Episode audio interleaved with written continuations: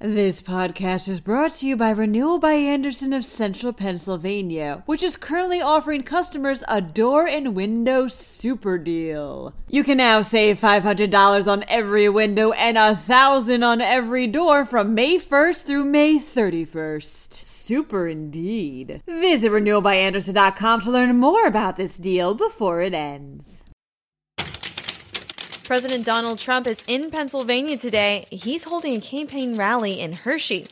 Meanwhile, mass overdoses over the weekend caused Berks County to issue a public health alert. And Pennsylvania had a record bear hunting season. Sheetz, meanwhile, is avoiding meat when it comes to its new plant-based burger.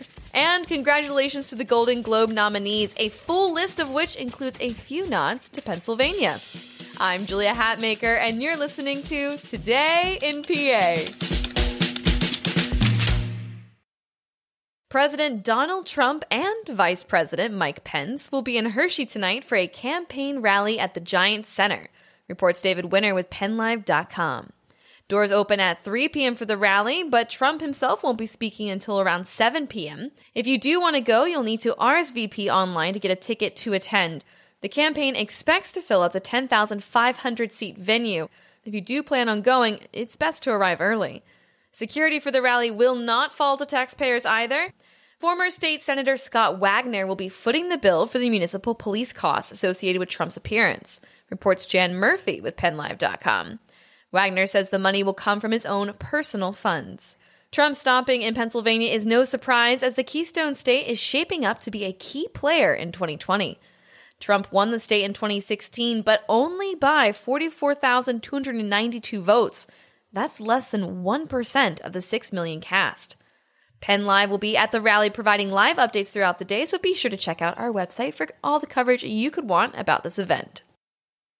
Berks County has issued a public health alert after 12 overdoses were reported over the weekend. 3 of the overdoses were fatal. It's believed that each of the cases had one drug in common, a cocaine powder laced with an opioid, which is believed to have been fentanyl, reports Manuel Gomez Jr. with the Allentown Morning Call. 2 men have since been arrested in connection to the overdoses. Jerry Alvarez and Jesus Talentino have been charged with drug deliveries, drug possession with intent to deliver, drug possession, and criminal conspiracy. Pennsylvania has been hit hard by the opioid epidemic, with roughly 4,300 people dying from overdoses last year. That number, though, it's actually less than it was the year before, 23% less, in fact. In 2017, more than 5,000 people died from overdoses in the state. Pennsylvania hunters had a record-breaking black bear season this year, reports Marcus Schneck with PennLive.com. 4,577 bears were harvested this year. The previous record was actually 4,350. That was back in 2011. There were some factors helping out that increased number, though. There were expanded bear hunting seasons. That's because Pennsylvania has around 20,000 bears right now, a number that concerns the Game Commission, as it wants to ensure a low number of bear-human conflicts.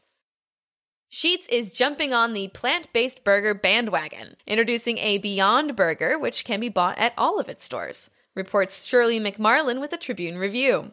Sheetz is the first continental U.S. convenience store chain to offer the plant-based burger.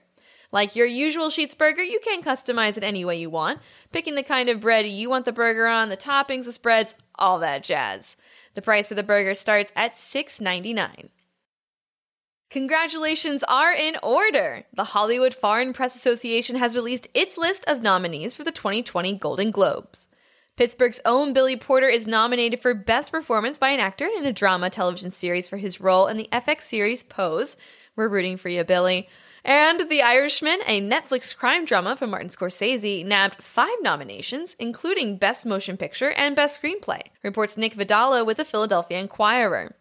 The Irishman is the story of Philadelphia mobster Frank Sheeran. The film takes place in Philadelphia, even though it was filmed in New York. Again, congratulations to all the nominees. Everyone should be very proud. And that wraps it all up. As always, be sure to check out PennLive.com for all the news, sports, business, and entertainment coverage you could want. Especially if you want to hear more about President Donald Trump's visit to Hershey tonight, we will be having lots and lots and lots of coverage of that, including the protests that are scheduled to happen outside the venue. I'm Julia Hatmaker, and I'll be back tomorrow morning with another episode of Today in PA. Thanks for listening, and have a terrific Tuesday.